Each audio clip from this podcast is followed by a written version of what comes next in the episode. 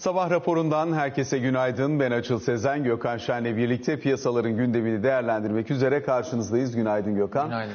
Özellikle dünden bugüne önemli gelişmeler var. Amerika Birleşik Devletleri'nde Fed Başkan adayı olarak bir kez daha Jerome Powell açıklandı. Amerikan Başkanı Joe Biden tarafından Lyle Brainard ise başkan yardımcısı olarak e, atanıyor. Dolayısıyla bundan sonraki süreçte Fed'in neler yapabileceğine dair daha önceki dönemle bundan sonraki dönem arasındaki farka dair tartışmalar var. Bunları izliyoruz. Diğer taraftan yine dün özellikle Amerikan faizlerinde de yukarı yönlü hareketin 1.60'ın üzerine taşıdığı 10 yıllığı gördük. Şu an itibariyle Amerika Birleşik Devletleri'nde swap piyasasına bakacak olursak Haziran ayı itibariyle ilk faiz artırımını, Kasım gibi ise kabaca ikinciyi fiyatlayan bir tabloyla karşı karşıyayız. Bununla beraber açıklamaların ardından dolar endeksinin 96,5'ların üzerine attığını, euro doların yılın en dip e, seviyesi olan 1.32 1.12.30'lara kadar gerilediğini e, gördük. Dolayısıyla bundan sonrasında daha aşağısı var mı yok mu biraz bunlara bakmak gerekecek gibi duruyor. İçeriye dönüp baktığımızda ise özellikle Cumhurbaşkanı Erdoğan'ın dünkü kabine toplantısı sonrasında yaptığı açıklamalar önemli. Aldığımız riskin farkındayız. Türkiye kendi dinamiklerine uygun bir ekonomik modelle devam ediyor diyor. Düşük faizden memnuniyetini dile getiriyor. Kur ve enflasyon tarafına yönelik verdiği mesajlar var. Fahiş fiyat artışlarını kurdaki dalgalanmalar nedeniyle bir noktada ön plana çıkaranlar varsa bunlarla da mücadele edeceklerinin altını çiziyor. Dolayısıyla aslında uzun süredir bunu Merkez ekranlarında konuştuğumuz, tartıştığımız yeni ekonomik model tartışması şu an itibariyle artık tamamıyla ete kemiğe bürünmüş durumda. Cumhurbaşkanı Erdoğan'ın ağzından da Türkiye'nin farklı bir iktisadi politika izleyeceğinin teyidi böylelikle alınmış oldu. Evet yani açıklama gelmesi iyi tabii. Çünkü bu artık gözle görülür hale gelmişti. Sayın Hazine Maliye Bakanı öyle bir model olmadığını, Merkez Bankası'nın işinin enflasyon olduğunu söylemişti. Ama Sayın Cumhurbaşkanı durumu açıkladı. Zaten farkındaydık. Burada da epeyce konuştuk. Belki birazcık yeni modelden söz etmek ve dünkü Sayın Cumhurbaşkanı'nın sözlerine ve yeni ekonomik modelin ne anlama geldiğini tartışmak gerekir. Çünkü doğal olarak işte ülkede yaşayan 80 milyondan fazla vatandaş, reel sektör, işte STK'lar ve işte plan yapması gereken ekonomik bilimler kimlerse onlar da merak ediyorlar. Tabii ki herhangi bir ekonomik modelin Türkiye'de muvaffak olmasını her Türk vatandaşı gibi bizler de isteriz. Ama doğal olarak yani bu işin sonuçlarına hazırlanmak gerekir. Çünkü yani uygulanmakta olan modelin getirileri ve götürüleri olacaktır. Bir kere modelin ne olduğunu tabii resmi ağızlardan daha detaylı dinlemek iyi olur ama belki birazcık yani benim fikrimce yeni olmadığını ve 2018'de başladığını ben düşünüyorum. 2018-2019 yıllarında Türkiye'nin çok düşük faiz ortamına girmeye çalıştığını, kuru rezerv satışlarıyla tuttuğunu ve özel sektöre çok ciddi ucuzdan kredi vermeye çalıştığını hatırlıyorum. Bunun tabii çeşitli amaçları olabilir. Fakat sürdürülebilirliği problemli. Dolayısıyla da rezervlerde ciddi bir erime olmuştu. Fakat o zamandan bu zamana söylem Türkiye'nin daha çok ithal ikamesi, işte cari açığı kapatma şeklinde tezahür eden ama işte ithal ikamesi diyebileceğimiz ithal edilen malların mümkün olduğunca yerine konması ve eğer ki fırsat varsa da e, ihracatın artırılması e, yönünde önlemlerdi. Bunun için de e, üretimin ve yatırımın e, elzem olduğu bunların olması için de düşük faizin gerekliliği konusunda bir, bir fikir vardı. Bunu tabii uygulamak kolay değil. Çünkü enflasyon faizin seviyesini belirlediği için ikisi arasındaki ilişkiyi tersten okumaya çalışıp uygulamaya çalışınca bu sefer enflasyonu ve faizi daha doğrusu faizi baskıladığınızda serbest piyasa koşulları olduğundan, sermaye akımları da serbest olduğundan ister istemez kur ve diğer göstergeler elden kaçıyor. E, bu tabii kimi zaman e, piyasayla çekişme şeklinde, kimi zaman işte dış güçler şeklinde okundu. Kimi zaman da bu dış güçlerin ismi işte yurt dışındaki e, uluslararası e, çekişmelerle de altı doldurulabildiği için e, Türkiye buradan zarar gördüğünü düşündü. Mesela işte 2018'in Ağustos ayındaki Brunson krizi ve üstüne Trump tweetiyle e, Türkiye hatırlarsan biz o zaman da konuşmuştuk. Daha bu 120 milyar dolar e, nerede filan hikayeleri başlamadan Türkiye rezervleri satışına başladığında burada yeni bir şey oluyor. Buraya bakmak lazım diye. Fakat yani 120 milyar dolara varıncaya kadar e, muhalefet de fark etmemiş ve sonrasında e, yani rezervler gittikten sonra çok beyhude bir tartışma olmuş ve tartışma ekonomiden daha ziyade tamamen politik argüman e, hüviyetine bürünmüştü.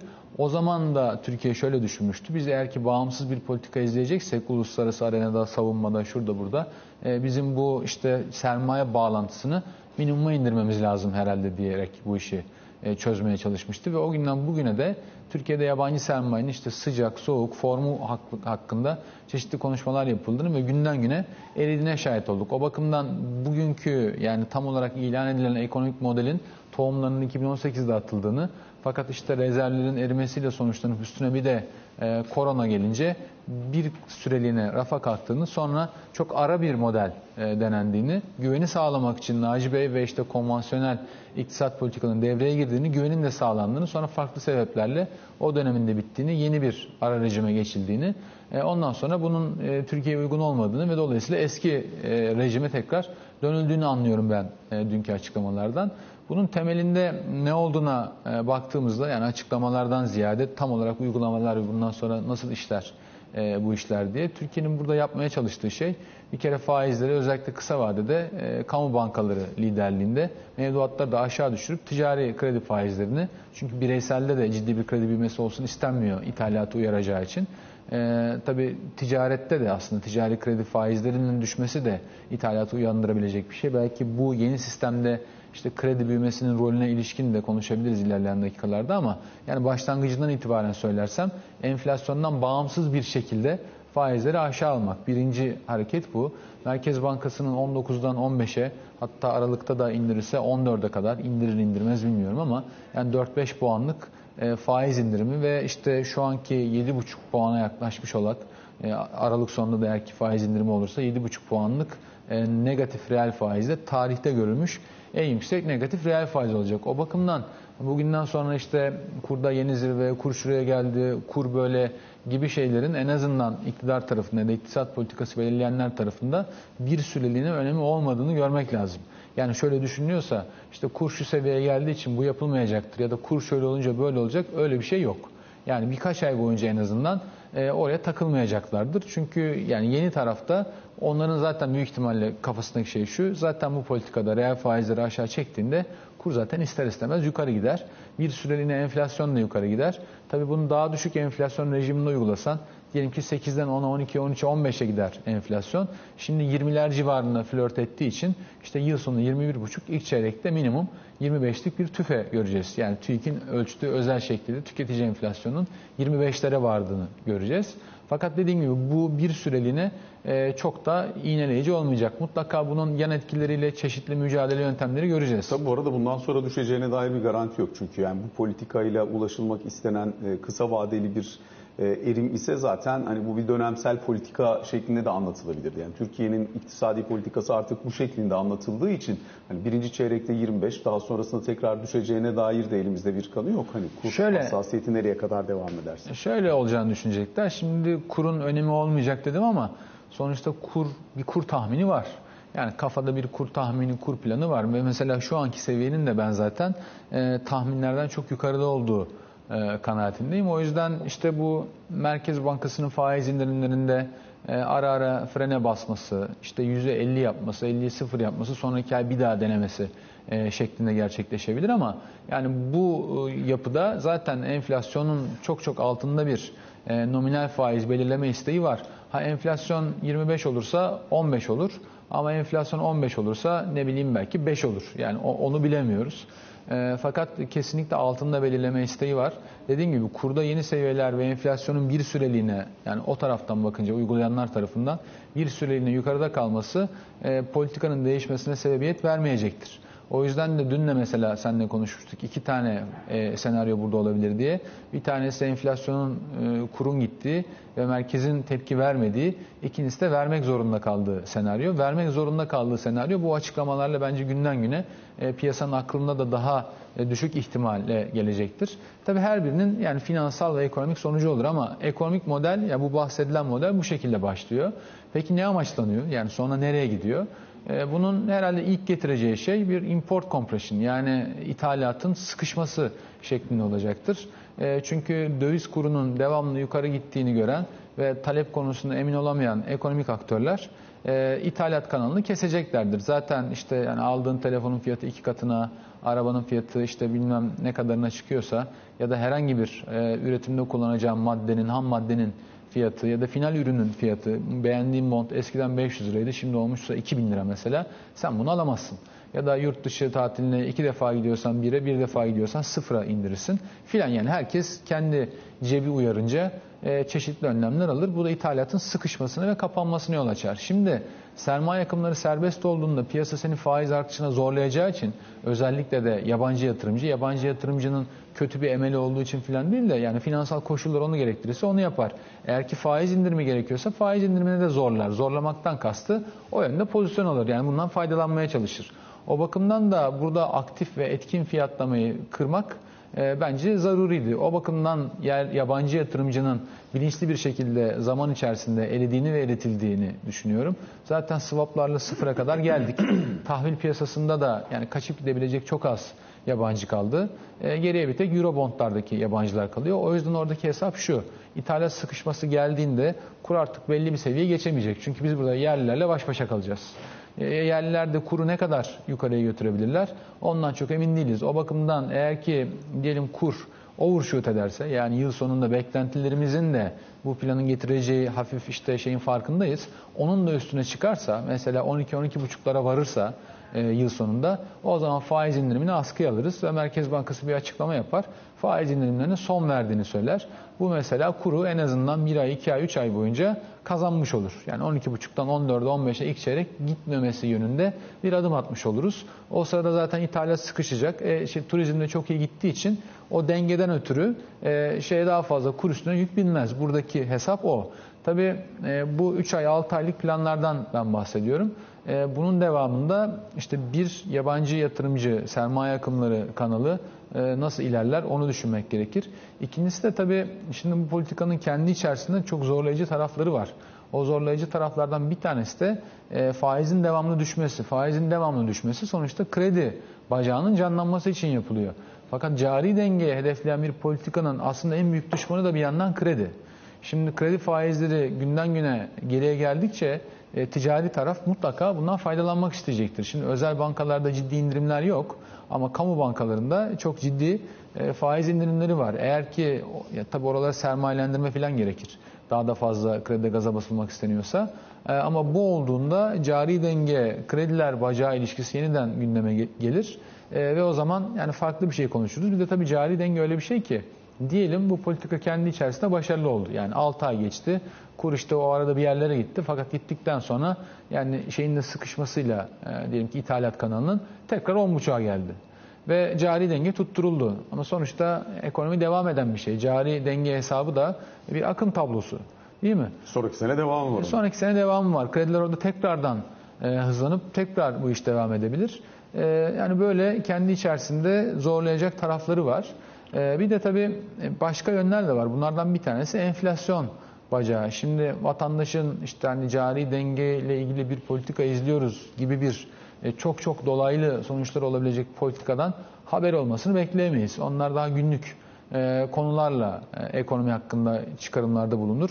İşte tasarruflarını korumaya, varsa yatırımını ona göre ayarlamaya, daha geniş kitlelerse günlük ihtiyaçlarını karşılamaya çalışırlar. Yani sonuç itibariyle dün tüketici güven endeksi geldi mesela. 2004'ten bu yana tutulan endeksin en düşük seviyesine gelmiş durumdayız. Yani bu kur hareketi ister istemez tüketim tarafındaki hareketliliği etkiliyor. Bu bir. İkincisi biraz önce senin söylediğin gibi bir politikayı uygulama kararı vermek önemli. Onu uygulamaya başlamak da önemli. Sonuç itibariyle siyaseten böyle bir politika tercih edildi. Bu, bunun üzerinden gidilecek denilebilir. Fakat ekonomi içerisinde devletin rolü çok önemli olmakla birlikte hem yönlendirici olarak hem politika belirleyici olarak ekonominin geri kalan aktörleri olduğunu unutmamak lazım. Burada bir şirketler cephesi, iki kamuoyunun bu noktadaki davranış biçimi. Bunlar yanlıştır varsayımıyla hareket etmek çok doğru sonuç üretir mi? Belki buna da bakmak lazım. Yani sonuçta kurum gideceğini öngören şirketlerin kendi döviz pozisyonunu uyarlamaya çalışması veya vatandaşın bunca yıl krizle yoğrulmuş hep de ödemeler dengesi krizi nedeniyle kur şokuyla karşılaşmış bir kamuoyunun belli bir noktadan sonra döviz talebinde bulunmaya başlaması önemli. Bu ülke çünkü daha önceki dönemlerde maaşını alıp döviz büfesine gittiği dönemler oldu insanların. Yüksek enflasyon, %60-70 enflasyonun olduğu dönemler hemen hemen böyleydi. Yıllık zamların bir kere değil iki kere gerçekleştiği, ücret artışlarının 6 ayda bire indirilmek zorunda kalındığı dönemler oldu. Dolayısıyla biz bunların hepsini geride bırakmıştık. Yüksek enflasyon dönemi biraz bunları da getiriyor.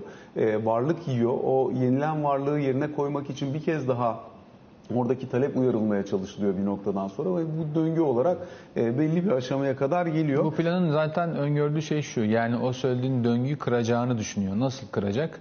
İşte ilk çeyrekte yüksek enflasyon ve ithalat sıkışmasından sonra bu sefer kur daha fazla değer kaybetmeyeceği için kur üstünden fiyatlara işte geçişkenlik etkisi zayıflayacak. Bu bir.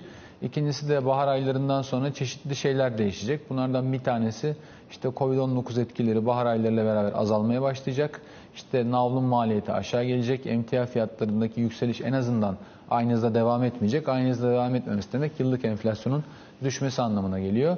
Bir de işte çeşitli o şişe formasyonu yani tedarik zincirindeki şişe formasyonu gibi şeylerde e, yine rahatlamalar olacak. Bu bakımdan işte bakılan diyelim ki e, sallıyorum 50 tane mal varsa ve bunların 25-30 tanesinde arizi tırnak içerisinde faktörlerden enflasyonist işte baskılar varsa bunlar yerini daha makul bir ortama bırakacak. O zaman da biz daha düşük bir enflasyondan söz edebileceğiz. Yani model bunu öngörüyor. En azından gelecek yıl için ne göreceğiz mesela? Diyelim ilk çeyrekte 25'lere kadar vurduk. İşte ikinci yarıda 20'nin altına enflasyon sarkacak ve dolayısıyla nispi bir rahatlama gelecek. Biz de zaten asgari ücrete diyelim ki 30 civarı zam yaptığımız için bu enflasyondan da kısmen yine şeyleri korumuş olacağız. E, hane halkını korumuş olacağız. Ve işte 2023'teki Varsayımı seçimleri... anlatıyorsun bu arada. Varsayımı anlatıyorum tabii. Ve 2023'te de seçim var. Sonuçta ekopolitik tarafından da e, düşünmek lazım. Bu ortamda böyle geçer. Yani buradaki varsayım bu. Şimdi burada e, bir tane de önemli konu var. Bu da şirketlerin kendilerini nasıl uyarlayacağı ve özellikle enflasyon dediğimizde bu mal temininde yaşanan problemler şirketin ve ticaret hayatının burada nasıl şekilleneceği de önemli. Yani biraz önce ekonominin devlet açısından devletin burada olmasının önemi var ama diğer kısımlar da önemli. Ekonominin ve iktisadi teşebbüsün e, aynı zamanda ekonomik hayatın devamı anlamında da söylemiştik. Orada mesela şu an itibariyle piyasada e, mesela vadeli satış falan yapmak istemiyor hiç kimse. Hemen hemen bütün şirketler nakde dönmeye çalışıyor. E, daha önceki dönemlerde, önceki yıllarda çok uygulamasını gördüğümüz vade farkı uygulamalarının yeniden gelmeye başladığını, vade farklarının da yüksek olmaya başladığını görüyoruz. E, daha çok peşin alışverişe zorlanan bir piyasa var. Mal temininde ciddi problem var. Temin edilen malların fiyatlama şu an itibariyle tutturulamadığı için piyasaya sürülmesinde de problem var. Dolayısıyla bu bir noktadan sonra bir arz sıkışıklığını da beraberinde getirebilir. Şimdi bu sektörden sektöre değişir. Ee, yani ben hani modeli anlattım. Ee, benim tahmin ettiğim ve anladığım kadarıyla. Ee, tabii e, bunun farklı yönleri, işte zararlı yönleri uygulandığı e, dönemki koşullardaki e, durumlar da önemli.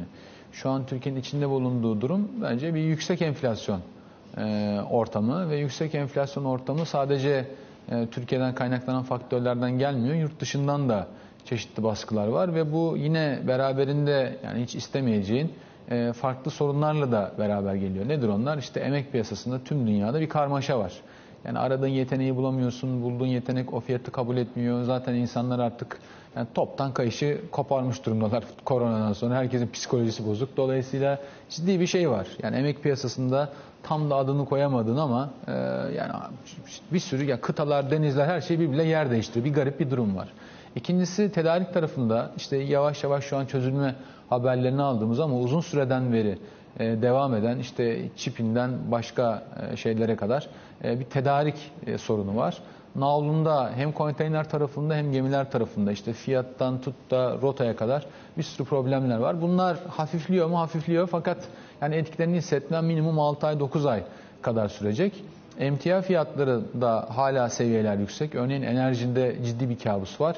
Eğer ki kış üstelik de ard arda soğuk günler e, oluşursa e, çok enteresan yine tedarik problemleri olabilir ve enerjinin maliyeti çok yüksek. Çok uzatmadan söyleyeyim. Bir de yetmezmiş gibi gıda fiyatlarında çok önemli sorunlar var. Türkiye'de değil sadece dünyada da böyle. İşte canlı hayvan fiyatı rekor kırıyor, buğday fiyatı rekor kırıyor. Bir yandan Rusya Ukrayna sınırına asker yiyor. Bunlar biliyorsun zaten yani dünyanın diyeyim artık neredeyse tahıl depoları ee, oldu da yani bir herhangi bir gerginlik olduğunda her şeyi geçtim.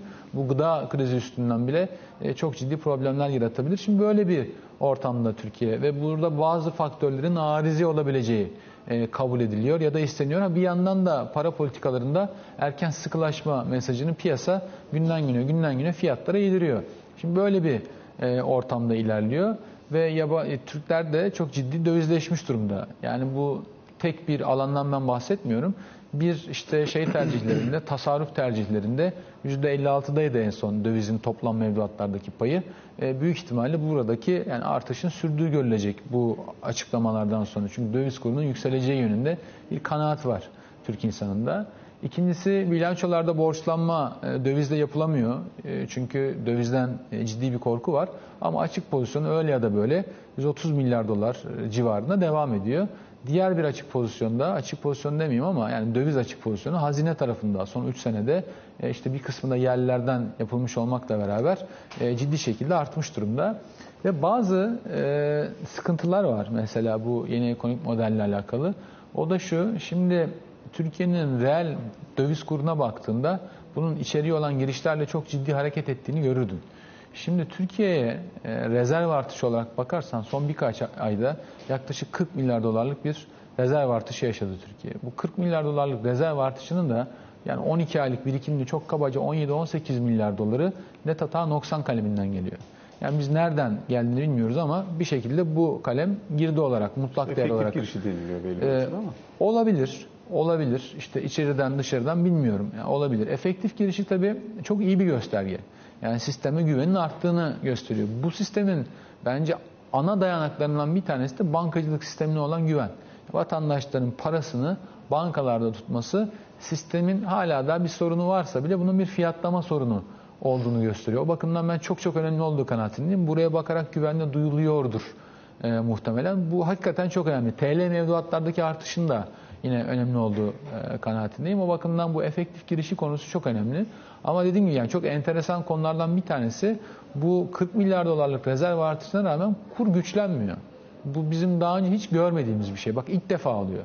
Yani bu kadar güçlü girişe rağmen Türk lirası değer kazanmıyor. E, bu tabii ileriki aylarda nasıl devam eder? Yani girişler devam mı eder? Yoksa işte geriye mi döner? Ve döndüğünde reel kur ne olur? Bunlar cevaplanması gereken sorular. Bunu da işte o ithalatın sıkışmasıyla bence kapanabileceğini ve kurda ilk çeyrekten sonra bir değerlenme geleceğini e, varsayıyor bu sistem. Ama dediğim gibi bu enflasyon meselesi problemli bir mesele. Onu da büyük ihtimalle işte mikro ihtiyati tedbirlerle, işte daha önce patates, soğan depoları baskınından tut da işte döviz büfelerine onlarca tebliğ vesaire filan gibi bir sürü farklı alanlarda görmüştük. Ben bu tip e, gerginliklerin yeniden yaşanacağını düşünüyorum. Çünkü e, birden fazla sorun var. Sen dedin ya işte e, şu sorun var, bu sorun var. E şimdi burada bir yani öngörülememe sorunu var. Öngörülemediği için fiyat da yapılamıyor. Şimdi elimde malım var. Yani kimse kızmasın tutuyor diye. Bu stok değil. Ben şimdi kaçtan satacağım bu malı? Yani hangi sektörde olduğuna göre değişiyor ama kaçtan vermem gerekiyor? Şimdi döviz bugün işte Eylül'de 9'du 8'di neyse. E bugün 11. E iki ay sonra yani üreticinin ya da satıcının mantığından söylüyorum. 12-13 olacaksa o zaman ben vermeyeyim. Çünkü verdiğimde belli bir kar marjıyla şimdi bu iş sadece yani çok aktif bir pazar değil ki ben şimdi diyelim yurt sattına yayılmış bir firmayım ve yurt dışı bağlantılarım var. Buradan Anadolu'ya iletişimi kurmak senin buradan işte e, şu cadde boyunca telefonu kaldırıp iki plaza arasında yaptığın ticarete de benzemiyor. Yani sen buradan Kayseri'ye, Eskişehir'e oraya buraya mal satarken abi ben %30 yaptım. Öyle kolay değil. Yani senden o malı almaları da kolay değil. Onu alıp da oradaki yerli esnafa ya da kimse işte yedek parça o şu bu neyse satması da kolay değil. Mesela şu da kolay olmuyor işte. Bugünden anlaşma yapıyorsun. Diyorsun ki iki ay içerisinde malı sana teslim edeceğim. Bugünden fiyatı bağlıyorsun. Ama iki ay sonrasındaki o fiyatın nerede olacağını, iki ay içerisinde işlerin nereye gideceğini bilemediğin için bu sefer sözleşmeye bağlı kalamamaya başlıyorsun. Üretici olarak üretimi bir miktar e, işte yavaşlatıyorsun veya emin olamadığın için tutmaya çalışıyorsun ya da anlaşma tadili istiyorsun. Dün biz ATO Başkanı ile konuştuk Gürsel Bey'le. Aynı şeyden muzdarip o da. Diyor ki yani ticaret hayatında biz hani hep ilkesellik üzerinden gittik. Bir anlaşma bağlandıysa o anlaşmanın yerine gelmesi gerekir ki. Yeni gelen maliyetler ve yeni yapılan anlaşmalar için bu tedirginliği anlıyorum ama daha öncesindeki anlaşmalardan kaynaklanan malı üreticinin vermesi lazım. E, o da haklı ama üretici de haklı. Tabii herkes haklı çünkü yani ortam öyle bir ortam. Şimdi ya bu satış, satış kanalı, satış fiyatı, marjlar gibi bizi işte yani akım tarafındaki bir soruna getiriyor. Başka bir taraf stoklar tarafı. Ben şimdi yani elimde belli bir talebim var.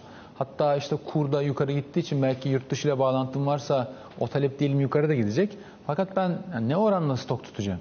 Şimdi stokun ya bir stok maliyeti var bir de tedariğin finansmanı var. Yani iki cepheden de düşünmem gerekiyor. Şimdi bugün aldım işte diyelim gittim kamu bankasından 15'te kredi kullandım 16 ile kredi kullandım neyse. Ee, ben bunu aldım e, belli bir marş koydum üstüne sattım.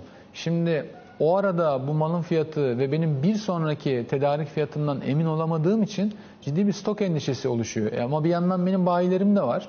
Yani daha büyük şirketler için ya da daha ortanca şirketim. işte bireysel müşterilerim var. E ben onları da bu fiyattan satmak istemiyorum. Çünkü hem rekabet var hem de ticari ilişkim var. İşte Ahmet abi ne bileyim Leyla abla dükkana girince yüz yüze bakıyoruz ya. Yani bunlar da çok zorlu ilişkiler. Ee, dediğim gibi yani işin hem stok tarafı hem satış tarafı hem vade tarafında normal şartlarda faiz indirimlerinin olduğu bir ortamda e, finansal koşulların gevşemesini, rahatlamasını beklersin. Fakat şimdi öyle görünmüyor. Ha bu arada birçok özel bankanın da kamu bankalarını geçtim çok ciddi kredi verme iştahı olduğunu biliyorum. Farkındayım. Çünkü onlar da vermek istiyorlar. Ee, ama maliyet yapmak zorlaşıyor. Bir de döviz devamlı işlediği için yani bugün verilen kredinin yarınki rezonansı hakkında bir şey var. Yani bir, bir kafalarda soru işareti var. İşte risk maliyeti diye bir şey var. Onu hesaplıyor herkes ister istemez. Çok doğru. Yani tamamlamadan şöyle söyleyeyim. Ee, bana göre en kritik konu şu. Bu yeni modelin çalışıp çalışmadığına hangi noktada karar vereceğiz? Yani öyle bir nokta istişareyle belirleyelim ki ya bu çalışıyorsa buna devam edelim. İşte şunlar şunlar olsun. Sonuçları bunlar. Bunlar işte beklentiler dahilinde. Çünkü düşünüyorsun kafanda getirisi götürüsü belli bir bandı var. Paralel işte o var bu var. O banda çarpar gelir. Hangi noktada çatıdan fırlıyorsa ya da tabanı kırıp aşağı gidiyorsa onu bilelim. O noktada da değiştireceğimiz kararını verelim. Çünkü öyle bir nokta belirlemezsek, belirli başarı kriterleri koymazsak e, o zaman bu daha ziyade bir suçlama oyununa dönüşür. İşte sen onu yaptın, bunu dedi, şu geldi, bu gitti. Çünkü yani hayat yaşanıyor. Yani. Ekonomi ölçülebilir bir şey ya. Bir noktadan sonra bir karakteriz alacağın nokta olması gerekiyor. Ya da işte hani şirket yönetir gibi düşünürsen bir KPI'nin olması belli bir noktadan sonra evet şunu şu aşamaya geldik, bundan sonrasında bu var. Ama şundan sonrası ferahlık. Onları bir anlatabilmek gerekiyor herhalde. Ona bakmak gerekir. Çünkü yani şu an bakınca kimse onu göremiyor. Yani diyelim ki ilk çeyrekte 25-30 arasında enflasyon vurdu. İşte üstüne e, bir 200 bas puan daha kur koydu. Mesela o zaman e, ya yolunda şunlar şunlar var işte devam edin kaptan işi biliyor. Neyse o nokta. E, bence o kriterleri belirlemekte fayda var. Sonuçta yani bugün ne dersek diyelim bu, bu iş artık geçildi ve bu uygulanıyor. En azından yani sapacağımız ya da gaza basmaya devam edeceğimiz kriterleri belirlersek hiç olmazsa bence böyle bir öngörülebilirlik olur, faydası olur. Aksi takdirde e, herkes hep kafasındakini yapar. Ona göre fiyatlar, ona göre yaşar ve o bağlantıyı kırmak yani aktarım mekanizmasını reel hayatı kırmak e, mümkün bir şey değil yani. Peki son bir buçuk iki dakikada iki tane konu var. Bir tanesi Powell'ın yeniden atanması. Daha önce çok konuştuk. Hızlıca geçelim. İkincisi de OPEC konusunda Amerika Birleşik Devletleri'nin yapmış olduğu baskı, sonuç alamaması, stratejik rezervleri açarız demesi. Dün OPEC'in eğer siz stratejik rezerv açarsanız biz de üretimi ona göre kısarız demesi. Powell'ın atanması konusunda bence bir sürpriz yok. Zaten işini başarılı şekilde götürüyordu. E, Brian Arda'nın başkan yardımcısı olması da çok iyi haber. Yıllardır Fed'de en aklı selim açıklamaları yapan kişiydi. Piyasalarda e, bunun sıkı para politikası uygulanacağı ve Fed'in e, ekonomi gerekliliklerini yapacağı şeklinde okudu. Ve işte altın filan gibi yerlerde çok ciddi çözülmeler oldu ama yani piyasadaki fiyatlamadan ziyade bence liyakat sahibine, işin ehline, cumhuriyetçi midir, demokrat mıdır diye bakmadan görevin verilmesi Trump dönemindeki ara politikalardan hakikaten sapıldığı doğrusunun yapıldığı şeklinde bence çok önemli bir e, gelişme. Yani bunu sadece Amerikan işte Merkez Bankası Başkanlığı koltuğunun değişimi olarak okumaktan ziyade liyakatın kazanımı e, ve çeşitli değerlerin e, en üst seviyede temsil edilmesi olarak görmek gerekir. Çünkü dünyada artık referans kayboldu. E, o bakımdan bir referans olmasını ben çok çok olumlu karşıladım. Onu söylemem gerekir. E, petrol konusunda dün burada konuştuk hatırlarsan. Yani sen işte rezervleri salıp petrolü aşağı basmaya çalışırsan mekan sahibi de e, doğal olarak bir dakika der. Eğer ki bu stratejik rezervlerde görüldüğü gibi işte ne bileyim Hindistan'ın katılımıyla Güney Kore, Japonya, Amerika eşgüdümlü bir harekete girer ve petrol fiyatlarını aşağıya basmaya çalışırsa OPEC de işte çeyrekten çeyreğe 400 bin varil arttırdığı e, üretimine ara verecektir e, büyük ihtimalle. E, 400 bin e, varili günlük olarak e, azaltmak işte kabaca 30 günle çarpsan 12 milyon varile tekabül ediyor. Bu da herhalde o etkiyi bir iki ayda siler götürür yani. Peki kısa bir araya gidelim şimdi. Sonrasında Ali Can Türkoğlu bizlerle olacak. Kaldığımız yerden devam edeceğiz.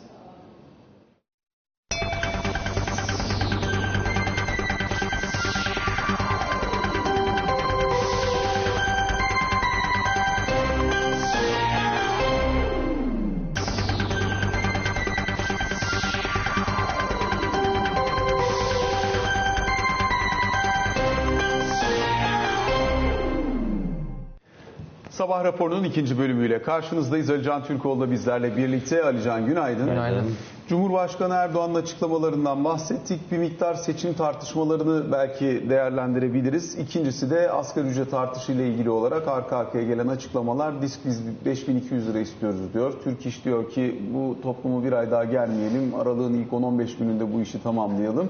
Ama ne olacağı, rakamların nereye gelebileceği konusunda rivayetler muhtelif. Şimdi seçimle ilgili olarak e, bir iki temel tartışma konusu var bilindiği gibi. Birisi 50 artı 1 tartışması. E, devam edecek demiştim. Devam da edecektir bu haftada. Bugün grup toplantılarında, bugün ve yarın grup toplantılarında da değinilecektir. Ama 50 artı 1 ile ilgili e, AK Parti Genel Başkan Yardımcısı Ali İhsan Yavuz'un açıklamaları var. Sistemin en önemli taşlarından birisidir, temel taşlarından birisidir. Dolayısıyla bunun değiştirilmesine yönelik AK Parti'nin içerisinde veya ittifak içerisinde herhangi bir görüşme, toplantı veya bir fikir bile olmadı, gündeme bile gelmedi yönünde bir açıklaması var. Dolayısıyla e, anladığımız kadarıyla AK Parti kanadı 50 artı 1 ile ilgili bir tartışmanın olmadığını, olmayacağını ve bunun gündemden düşmesine yönelik açıklamalarını devam ettiriyor. İki seçim tarihi 18 Haziran 2023 olarak dillendirildi bir kez daha AK Parti tarafından, Sayın Yavuz tarafından zamanında olacağına yönelik hem Sayın Erdoğan'dan hem Sayın Bahçeli'den ittifak ortağı olarak AK Parti ve MHP'den zaten açıklamalar vardı. Tarih olarak da 18 Haziran 2023'te olacaktır. Erken seçim teorik olarak mümkündür ama e, Cumhur İttifakı'nın böyle bir amacı veya hedefi yok ve Millet İttifakı'nın da zaten böyle bir sayısı yok diyor AK Parti. Dolayısıyla seçimin zamanında yapılacağını ve hatta seçim yasasındaki burada konuşmuştuk çok detaylı bir şekilde seçim yasasında yapılacak muhtemel değişikliklerin de e, Haziran 2023'ten bir sene önce yürürlüğe girecek şekilde yani gelecek senenin Haziran ayına kadar Türkiye Büyük Millet Meclisi'nden geçeceğini de ifade ediyor. Dolayısıyla muhtemelen 2022 yılının başıyla beraber e, Ocak-Şubat aylarından yaz aylarına kadar devam edecek bir süreçte seçim yasasındaki AK Parti ve Milliyetçi Hareket Partisi'nin yapmayı planladığı muhtemel değişiklikleri biz Türkiye Büyük Millet Meclisi içerisinde dinliyor ve bunları tartışıyor olacağız siyaseten. Dolayısıyla iç siyasette bu tartışmalar yani sistem tartışması, erken seçim tartışması devam edecektir. Siz de indiniz Cumhurbaşkanı Erdoğan'ın açıklamalarına. Bunlar da bugün e, bugün MHP, HDP ve CHP'nin grup toplantıları var. Bu grup toplantılarında bugün gündeme gelecektir. Aynı zamanda AK Parti'de de genişletilmiş il başkanları toplantısı olacak Cumhurbaşkanı Erdoğan'ın konuşacağı. Muhtemelen dünkü açıklamalarının benzeri yani Türkiye'nin e, yeni ekonomi politikası veya bundan sonraki süreçte ekonomi politikasında ne gibi adımlar atılacağına yönelik detayları da bugün öğlen bir kez daha 12'de e, yanlış bilmiyorsam konuşma e, Cumhurbaşkanı Erdoğan'ın açıklamalarından dinleyeceğiz bu bir. İki asgari ücretle ilgili olarak e, kabinede de e, kabine toplantısında da Çalışma Bakanı'nın bir sunum yaptı ve buna ilişkin açıklamalar e, yapıldığını ve bundan sonraki süreçte de yapılacağını dile getirmiştik. Sen aktardın. İşte diskin 5200 liralık beklentisi. Türk İş'in Aralık ayının ilk haftasında bu, bu, bu konuyla ilgili bir açıklama yapılsın yönünde Ergün Atalay'ın açıklamaları da var. Şimdi birkaç e, ayrı seçenek üzerinde durulduğunu biliyoruz. Artı yapılan bir anket var, beklenti anketi. Bu anket doğrultusunda da karar alınacaktır. Şimdi Aralık ayında toplantılar başlıyor asgari ücretin tespit edilmesiyle ilgili komisyon toplantıları ama bu noktada Bir, e, devletin işveren ödediği 75 liralık prim desteği var bilindiği gibi. Bu prim desteğinin artırılması, devam etmesi ve artırılmasının gündemde olduğuna yönelik e, değerlendirmeler yapıyor şu anda, yapılıyor şu anda. 75 liranın 100 liraya çıkarılması gibi bir durumun söz konusu olduğu söyleniyor. Bir. İki, e, asgari ücretle ilgili rakamın ne olacağı konusunda da değişik rivayetler, iddialar olmakla beraber e, enflasyonun e, işte 10 puana yakın üzerinde olmasının yine beklendiği söyleniyor. Şimdi evet 5200'ler veya e, e, enflasyonun çok daha üzerinde olması gerektiğini savunan açıklamalar var. Çünkü işte Türk İş'in açıklamasına bakıyoruz. Ee, Sayın Atalay birçok yerde de dile getirdi. Enflasyon %20 olsa bile e, vatandaşa yansımasının %20 olmadığı konusunda herkes hemfikir bu noktada e, gördüğümüz kadarıyla açıklamalardan. Dolayısıyla işte 10 puana yaklaşık olsa da e, 3600-3700 lira civarında olmasının hedeflendiği veya planlandığı konuşuluyor Ankara'da. Yeterli olacak mı olmayacak mı burası büyük tartışma konusu. Ama şurası bir gerçek. Ee, bugün dahil olmak üzere hem siyasi partilerin konuşmalarında hem de özellikle işte Türk İş'ten, DİSK'ten sadece dün gelen açıklamalar değil önümüzdeki günlerde de enflasyonun e, yansıması ve kaç puan olması gerektiğiyle ilgili olarak asgari ücret zammının çok net ve daha sert açıklamalar geleceğini bekliyorum. Muhtemelen bugün de bu konuya değinilecektir. Teşekkür ediyoruz. Sabah raporunu da böylelikle sonlandırmış oluyoruz. Kısa bir aramız var. Sonrasında Pelin Yantur yatırım bülteniyle karşınızda olacak.